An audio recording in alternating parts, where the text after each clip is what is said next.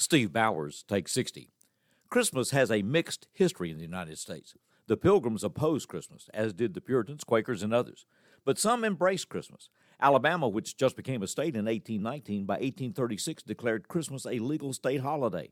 Arkansas and Louisiana did the same in 1838.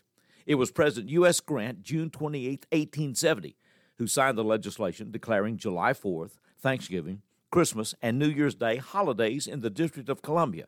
Declaring those four days holidays meant that federal employees could take those days off.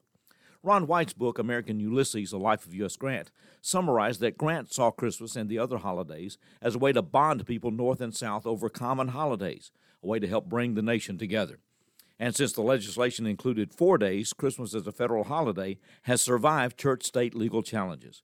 Christmas is a day, regardless of our faith or lack of, that we in some way can celebrate. It's Christmas. Steve Bowers, take 60.